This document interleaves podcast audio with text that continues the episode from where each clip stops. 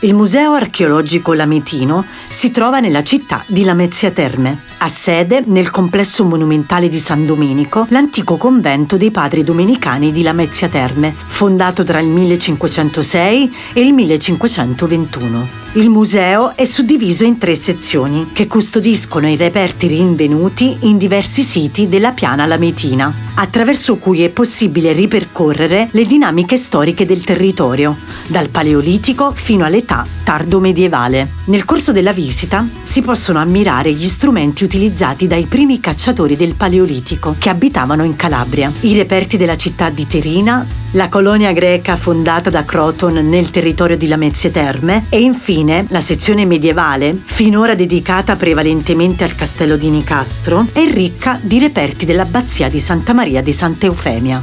Questo museo è organizzato in modo da rendere la vostra visita estremamente interessante.